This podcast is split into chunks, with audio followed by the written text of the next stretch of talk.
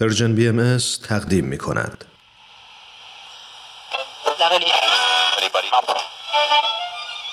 اینجا جا به جاست. صدای ما را از پرژن بی ام اس می شنوید.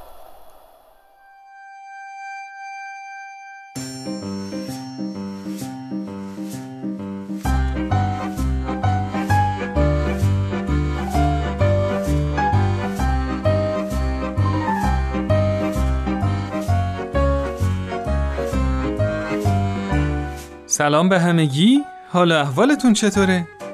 من سهیل مهاجری هستم به همراه همکارانم در پرژن بی ام اس.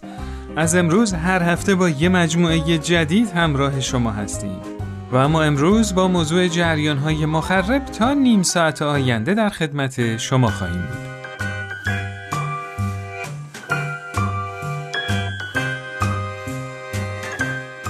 راستش دلیل این که الان دارم اولین قسمت از این مجموعه رو براتون اجرا میکنم اینه که چند وقت پیش کامران، یکی از دوستای خیلی خوب دوران کودکیم، قلبش درد گرفت.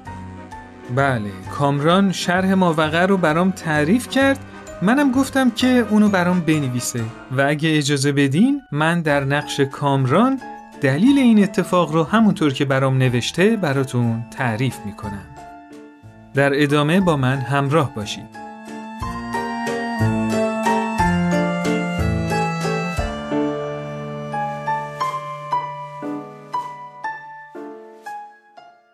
چند وقت پیش قلبم درد گرفت.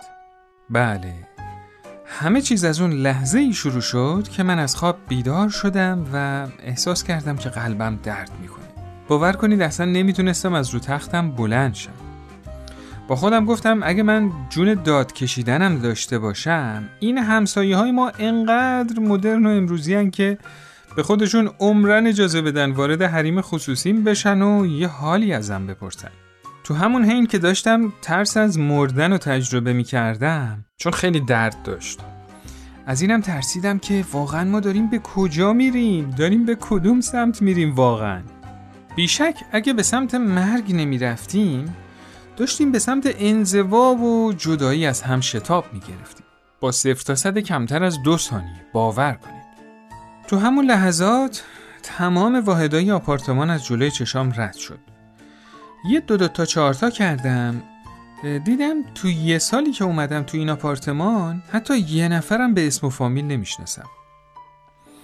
یاد همسایه بغلیمون سمیه خانم تو دوران بچگیم افتادم.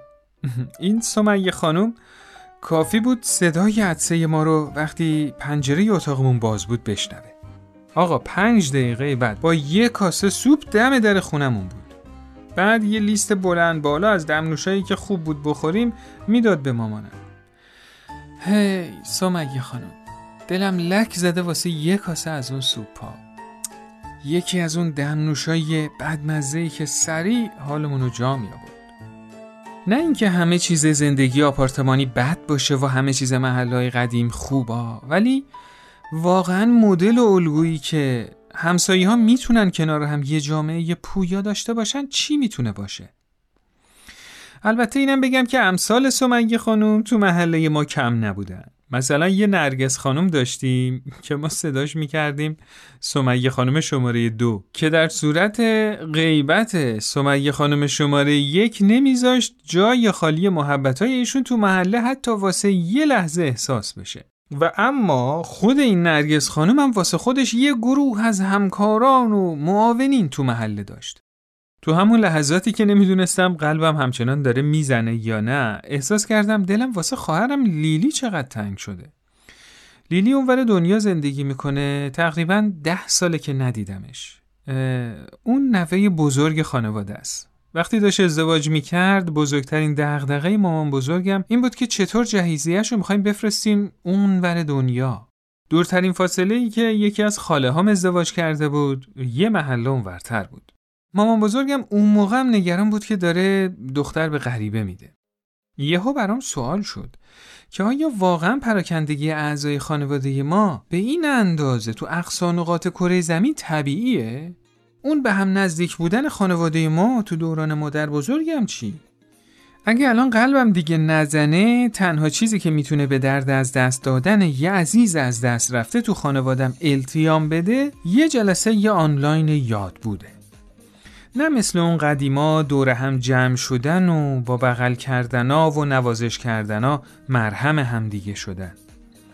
البته شاید این چیزا هم اصلا مهم نبود، منم بی خودی داشتم انقدر داستان می‌بافتم. ولی ترس تنهایی بیشتر از ترس مرگ تو اون لحظه داشت اذیتم میکرد. همینطور که هنوز شک داشتم قلبم همچنان داره درست میزنه یا نه، تصمیم گرفتم که بابا دست از این سوالای نفسگیر بردارم و به قلبم بیشتر توجه کنم. ولی به خودم قول دادم که اگه از این وضعیت جون سالم به در ببرم، حتما یه کاری واسه محلم بکنم. و از اونجایی که خودم در حد خاطرات کودکیم از سمیه خانم یه چیزایی از مفهوم محله میدونستم، گفتم خوب از سهیل کمک بگیرم و با هم در این مورد مشورت کنیم.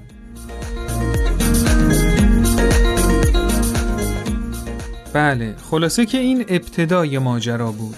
وقتی کامران این ایده‌شو با من مطرح کرد، ازش خواستم بقیه خاطراتش هم از محله دوران کودکیمون برام بفرسته و این ایده به ذهنمون رسید که یه برنامه در مورد محله ها درست کنیم. راستش از اون جایی که منم اطلاعات خیلی زیادی در این مورد نداشتم، به نظرم رسید از دینا خانم که کارکشته یه عرصه جامعه سازیه و تجربیات خوبی هم داره، به عنوان یه فرد کاردان کمک بگیرم.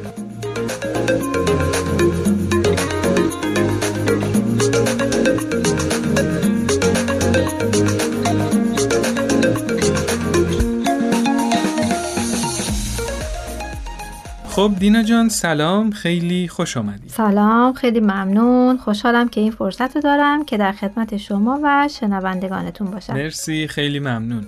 دینا جان، برنامه امروز ما درباره جریان‌های سازنده و مخربه.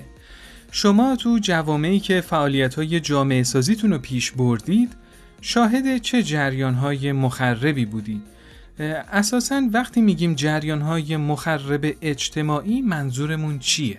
میدونی از یه جامعه تا یه جامعه دیگه با فرهنگ‌های متفاوتی که دارن، جریان‌های متفاوتی میتونه وجود داشته باشه. خب تو بعضی از جوامع محلی شاهد پدیده‌هایی مثل فقر، بیکاری، تبعیض جنسیتی، تبعیض نژادی، قومی و مذهبی، اعتیاد، خشونت خانگی، افسردگی، بیسوادی، کاهش ارتباط یا نزدیکی بیش از حد، سطحی نگری و مادیگرایی اهالی یه محل یا تو بعضی موارد ترکیبی از یک یا چند مورد از این موارد هست. خب این پدیده ها خیلی زیاد بود. راستش من که گیج شدم. نه خیلی پیچیده نیست. اگه اجازه بدی با یه مثال عینی بیشتر توضیح میدم. بله من کاملا موافقم.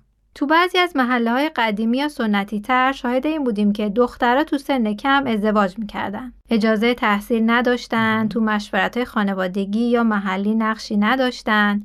تو بعضی روستاها هم که بعضاً دسترسی به امکانات رفاهی خوبی هم داشتن، شاهد نگرانی والدین و ریش سفیدای محل نسبت به کاهش سن مصرف مواد مخدر به سالهای اول جوانی بودیم. در حالی که تا 10 سال پیش تو خیلی از این روستاها بحران اعتیاد وجود نداشت. بله. تو خیلی از جوامع شهری هم شاهد محله‌های آپارتمان نشینی بودیم که اهالی شناخت خیلی کمی نسبت به هم داشتن و تو تعداد قابل توجهی از این محله‌ها نوجوانا زمان خیلی زیادی و صرف بازی‌های کامپیوتری می‌کردن و والدینشون از افت تحصیلی فرزندانشون، کاهش تمرکز و افزایش استرس تو اونا خیلی نگران بودن. بله. مواردی از این دست زیادن و فکر کنم که شما و مخاطبین این برنامه موارد مشابهی رو میتونید اطرافتون ببینید. بله کاملا درسته. همینطور که داشتی مثال میزدی، چند مورد متاسفانه تو ذهنم تداعی شد. البته شاید بعضیا فکر کنن این آسیبا خیلی ریشه‌ای ان و ما نمیتونیم براشون کاری انجام بدیم و خودشون رو نسبت به این آسیبا ناتوان ببینن و ناامید باشن. بله. ولی تجربه ما نشون میدن که هر جامعه‌ای که شروع به فعالیت سیستماتیک و آگاهانه برای رفع همچین تبعیضایی کرده،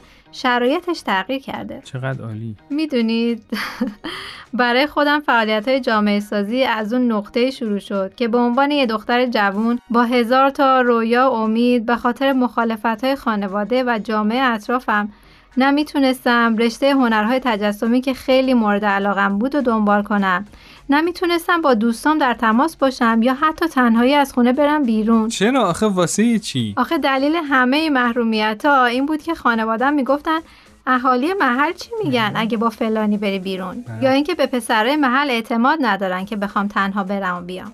خب من یا باید با خانواده‌ام می‌جنگیدم یا اینکه رو تغییر فرهنگ خانواده و محلم کار می‌کردم. من گزینه دوم انتخاب کردم، گزینه که تقریباً تمام سالهای جوانی زندگی منو به خودش اختصاص داد. خب من اون موقع نمیدونستم که دقیقاً برای تغییر وضعیت موجود چه کاری باید انجام بدم، ولی اطمینان داشتم که با شرایط موجود جامعه هم نمیخوام همراهی کنم. اینجا بود که با قدم‌های کوچیک یه سری اقدامات رو شروع کردم و به مرور مسیر یادگیری برام ایجاد شد. چقدر عالی. حالا بعد از 10 دهه میتونم با اطمینان بگم که دیگه نه تنها شرایط محله ما، بلکه خیلی از محله‌هایی که فعالیت‌های جامعه سازی تو اونا شروع شده مثل سابق نیست. من مطمئنم که بقیه محله‌ها خیلی تفاوتی با محله ما ندارن. فقط کافیه قدم اولو برای پویاتر شدن محله هامون برداریم. بله، خیلی ممنون دینا جان از توضیحاتی که دادی. مطالب خیلی مفیدی بود. منم امیدوارم بتونم قدمای مفیدی برای معاشرت با همسایه‌هام بردارم که اگه احیانا مثل کامران یه روزی قلبم درد گرفت، دلتنگ سمیه خانم و کاسه های سوپش نشم. به امید خدا. خب دوستای عزیز، بریم یه میان برنامه بشنویم و برگردیم.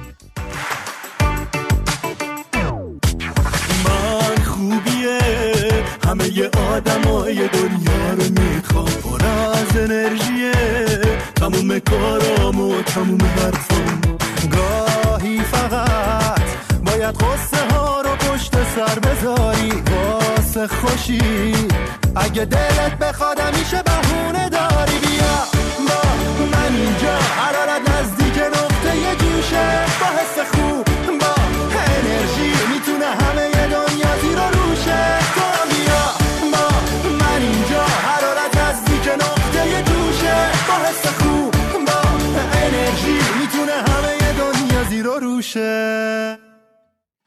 ندا جان که داشت از جریانای مخرب محلشون میگفت، من یاد بچگیای خودم افتادم که یکه و تنها تو محلمون یه جریان مخرب بودم.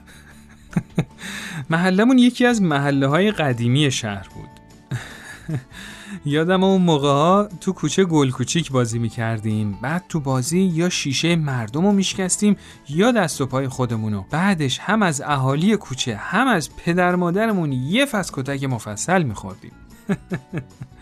نهایت هیجانمونم این بود که چطوری تو راه برگشتن از مدرسه زنگ خونه مردمو بزنیم و فرار کنیم.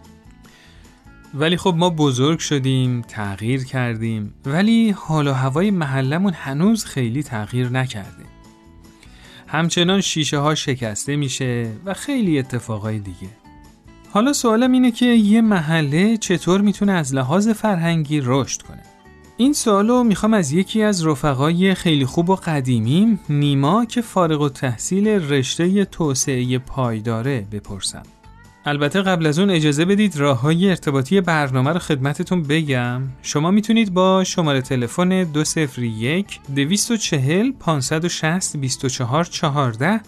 از طریق واتساپ و تلگرام با ما یعنی پرژن بی ام اس تماس بگیرید و نظرات و پیشنهادات خودتون رو برامون بفرستید.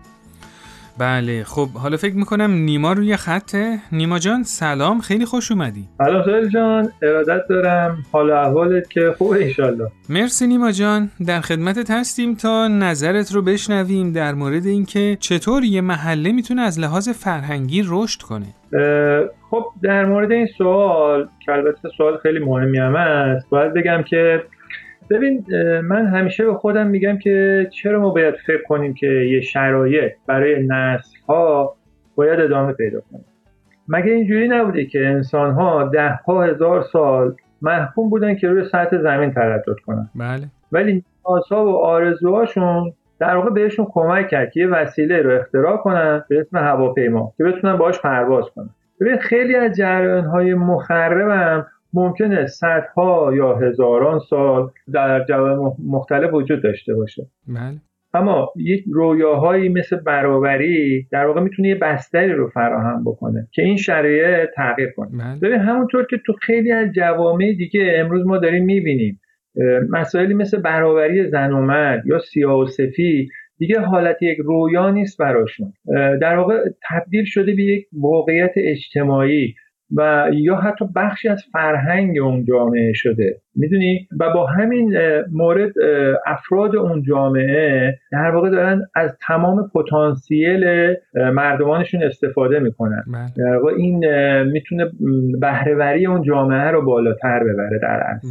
ببین حالا این سوال شما در واقع ما رو به موضوع برنامه یعنی همون جریان‌های مخرب و سازنده هدایت میکنه. من فکر میکنم حرکت یه جامعه محلی از برخی از جنبه‌هاش مثل حرکت یه شی میمونه، یه وسیله میمونه. خب در واقع ما وقتی که در مورد حرکت یه شی داریم صحبت میکنیم ممکنه در سر راه این شی یه سری موانع وجود داشته باشه، از جمله مثلا استحکاک. حالا برای غلبه به این استحکاک که در واقع شی بتونه حرکت بکنه نیاز به نیروی محرکه داره که از این حالت سکون درش بیاره. بله. جوامع رو هم اگر به عنوان پدیده‌های اجتماعی در نظر بگیریم، برای اینکه از اون حالت سکون و بی‌تحرکی، اون حالت روزمرگی خارج بشن، در اصل نیاز دارن به یک سری نیروهای محرک که بتونه اونا رو به سمت جلو حرکت بده. والا راستش فکر کنم در مورد منم مصداق داره. وقتی صبح میخوام از خواب بیدار شم، شنیدی یه مسئله است که میگه کسی که خوابه رو میشه بیدار کرد؟ ولی من تو تجربه کاملا شخصیم فهمیدم که کسی که خوابه رو واقعا بعضی وقتا نمیشه بیدار کرد. نیما جان بنده خدا خوابش عمیقه. خب اینم یه تجربه است که البته خب حالا ترجیح میدم که در مورد این جریان‌های مخرب در واقع به صورت متمرکزتر صحبت بکنیم. این مسائل مثل سطحی‌نگری، مصرف‌گرایی، ماده‌گرایی در اصل. ببین سهیل جان خودت الان میتونی مثالایی بزنی برای من تو زندگیت که با اینجور موارد مثلا برخورد داشتی، مثل سطح‌گرایی، مصرف‌گرایی؟ نیما جان من فکر میکنم داریم توی دورانی زندگی میکنیم که اگه ما هم به سمت سطحی‌گرایی نگراییم اون به سمت ما گرایش داره. درست مثل زمانی که سونامی بیاد و بگی من با سونامی کاری ندارم. به نظرم سطحی‌گرایی و مصرف‌گرایی امواج خیلی بلندی تو زندگی ما دارن. ببین از طریق ابزارهای تبلیغاتی و رسانه دارن به صورت همه جانبه عمل میکنن. مثلا ببین وقتی رسانه ها مصرف کرم ضد چروک پوست صورت و عامل یه زندگی پرنشاط و احساس سعادتمندی معرفی میکنن و سعادت رو تو سریالا به زندگی کردن توی یه ساختمون لوکس تقلیل میدن، یا یه چیز بدتر از اون تو بعضی از فیلم ها میبینیم که سیگار و نوشیدنیای الکلی و تار رو محو میکنن تو دست بازیگر، ولی اسلحه که یه عامل خطرناک و اصلی تو قتل و کشتاره خیلی عادی داره تو دست بازیگر به تصویر کشیده میشه. بله. یا مثلا وقتی جذابیت و واسه دخترها بر اساس طول موجه ها یا حجم لب و بقیه المان‌های ظاهری تعریف میکنن و برای پسرها میزان عضلاتشون یا ظهور اون سیکس پک شکمشون مهمترین عامل جذابیتشون مشخص میشه. باز میگم مهمترین عامل جذابیتشون. یا از همه خنده‌دارتر خوردن چیپس فلفلی یا سس گوجه فرنگی و عامل وحدت و شادی توی خانواده معرفی میکنن. همه اینا برای من جلوه‌هایی از تقلیل‌گرایی یا سطحی‌نگریه که به مصرف‌گرایی هم دامن میزنه. به نظرم هر دوشون هم ریشه در این دارن که انسان رو به صورت یه شی یا کالا تجسم میکنن و این برای من تعبیری از ماده‌گراییه. یعنی دنیای هزار توی ذهن و روح انسانها رو رها کنیم که خیلی ارزشمنده و بعد بیایم تمرکزمون رو چیزی که میبینیم، یعنی بدن یا لذت جسمانی محدود کنیم و چشممون رو از اون سرور و نشاطی که از طریق تعقل و کسب صفات معنوی میتونه کسب کنه ببندیم. بله دقیقاً مثال بسیار خوبی زدید. مثلا نکته‌ای که به مسئله اسلحه اشاره کرده خیلی مسئله قابل توجه و در واقع ظریفیه. من خودم هم همه این جریانایی رو که گفتی در جریان مخرب میدونم، کاملا با ناخدا. حالا شما در نظر بگید چه میزان از انرژی و سرمایه تو کل دنیا داره صرف پاسخ دادن به این نیازها میشه، در عرض تو یک فضای کاملا رقابتی و تبلیغاتی. بله دقیقاً. مثال دیگه شما در نظر بگید مثلا توی محله کوچیک‌تر، حالا ما میگیم تو ابعاد کوچیک‌تر بشن، ببین یه جوانی که وضع مالی خیلی خوبی نداره، برای اینکه مورد تایید حالا دوستاش قرار بگیره یا توی اون جامعه کوچیک خودش، محله کوچیک خودش، حالا مورد توجه قرار بگیره، چقدر باید تلاش بکنه تا بتونه مثلا یه لباس یا یه گوشی برند بخره تا دیگه احساس کمبود نکنه. حالا در حالی که اگر همین هزینه رو صرف رشدش بکنه، حالا در عرصه کارش، در عرصه تحصیلش، در هر عرصه، چقدر شرایط میتونه توی بلند مدت تغییر کنه. دقیقاً همین. حالا ببینیم که چه نیروهایی باعث میشه که توی جامعه محلی که اینقدر تحت تاثیر همین نیروهای مخرب مختلف در واقع هستش، چه نیروهایی میتونه در جهت تغییر وضعیت موجود تاثیرگذار باشه. بله دقیقاً. نظر من یکی از نیروها، همین نیروهایی که صحبت می‌کنیم، یکی از این نیروها کمال طلبیه. اگه آدما میل و کشش به سمت یک موقعیت بهتر نداشته باشن، طبعاً تلاش برای تغییر وضعیت موجود خودشون نمی‌کنن. دقیقاً. درست مثل دو تا جسم یا جسم که به خاطر نیروی گرانش به سمت هم کشیده میشن. حالا میل به کمال هم در آدما اونا رو به سمت کشف کردن، آگاه شدن و تولید اون دانشی که میتونه وضعیتشون رو تغییر بده هدایت میکنه. دقیقاً همینطور. یعنی یک رابطه کاملا مستقیمی با هم دیگه داره در واقع.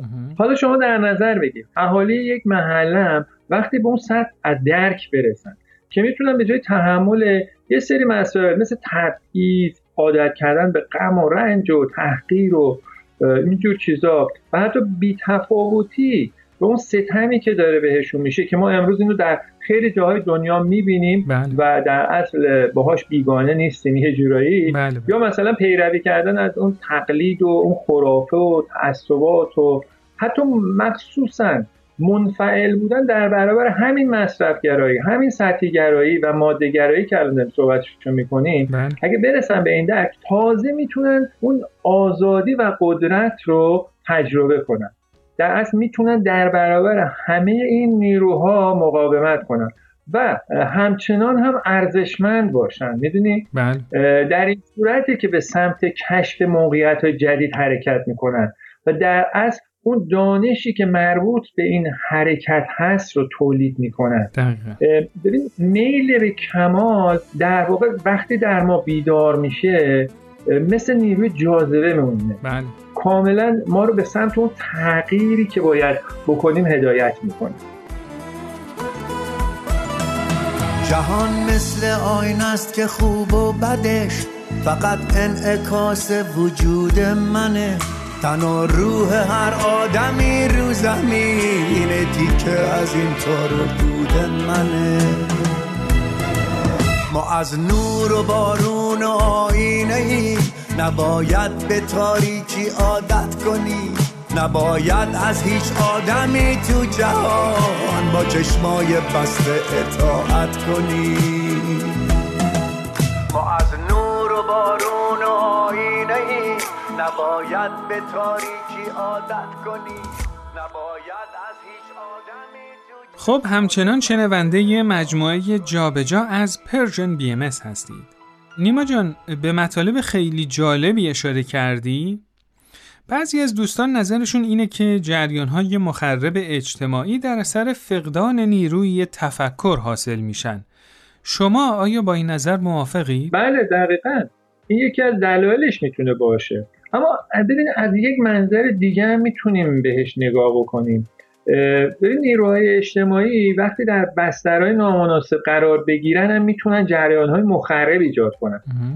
حالا دیگه مثال بزنم.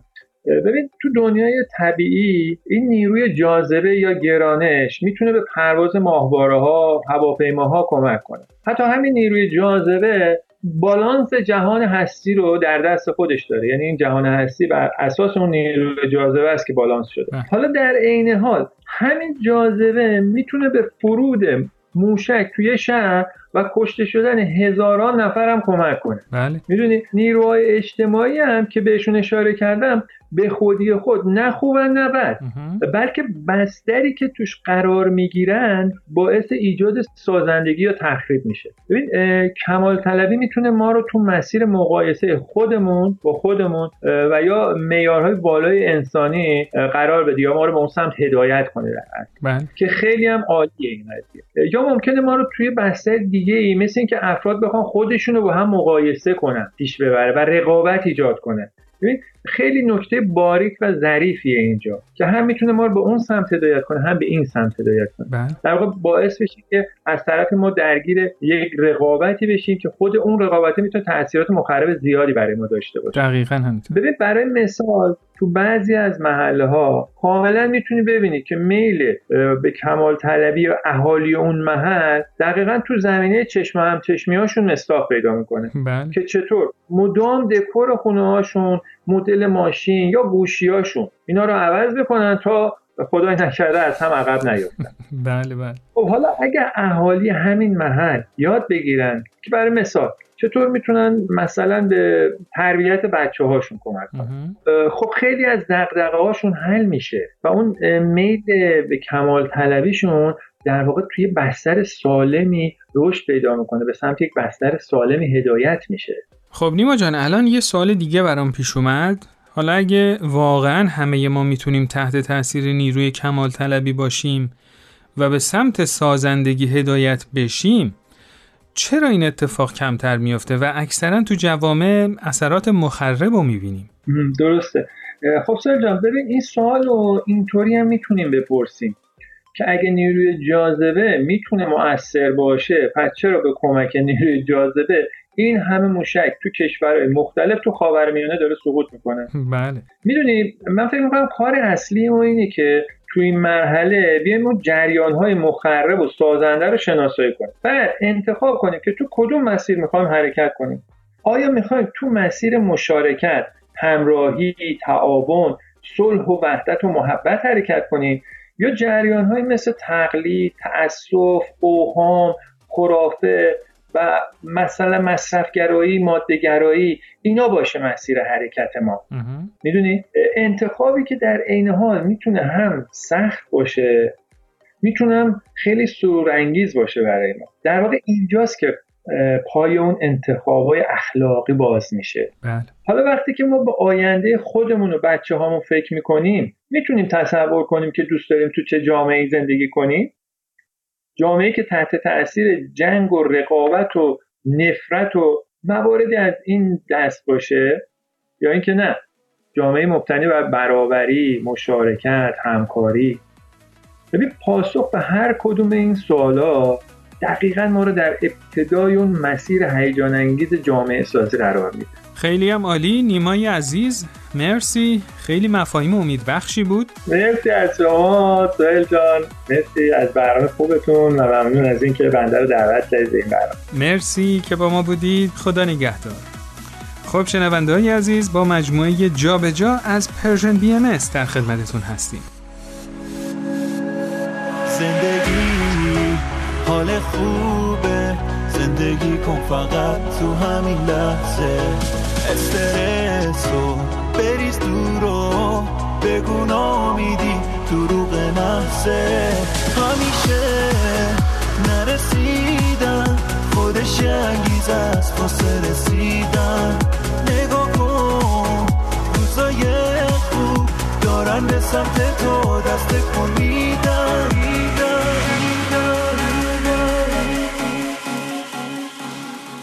به امید خدا هفته آینده موضوع امید در جوامع پویا رو بررسی میکنیم و اینم بگم که شما میتونید این مجموعه رو تو اپلیکیشن های پادکست خان سابسکرایب کنید تا به محض اینکه قسمت جدید اون آپلود بشه با خبر بشید و همینطور امتیاز دلخواهتون رو به این برنامه بدید که در این صورت خیلی بهمون کمک میکنه.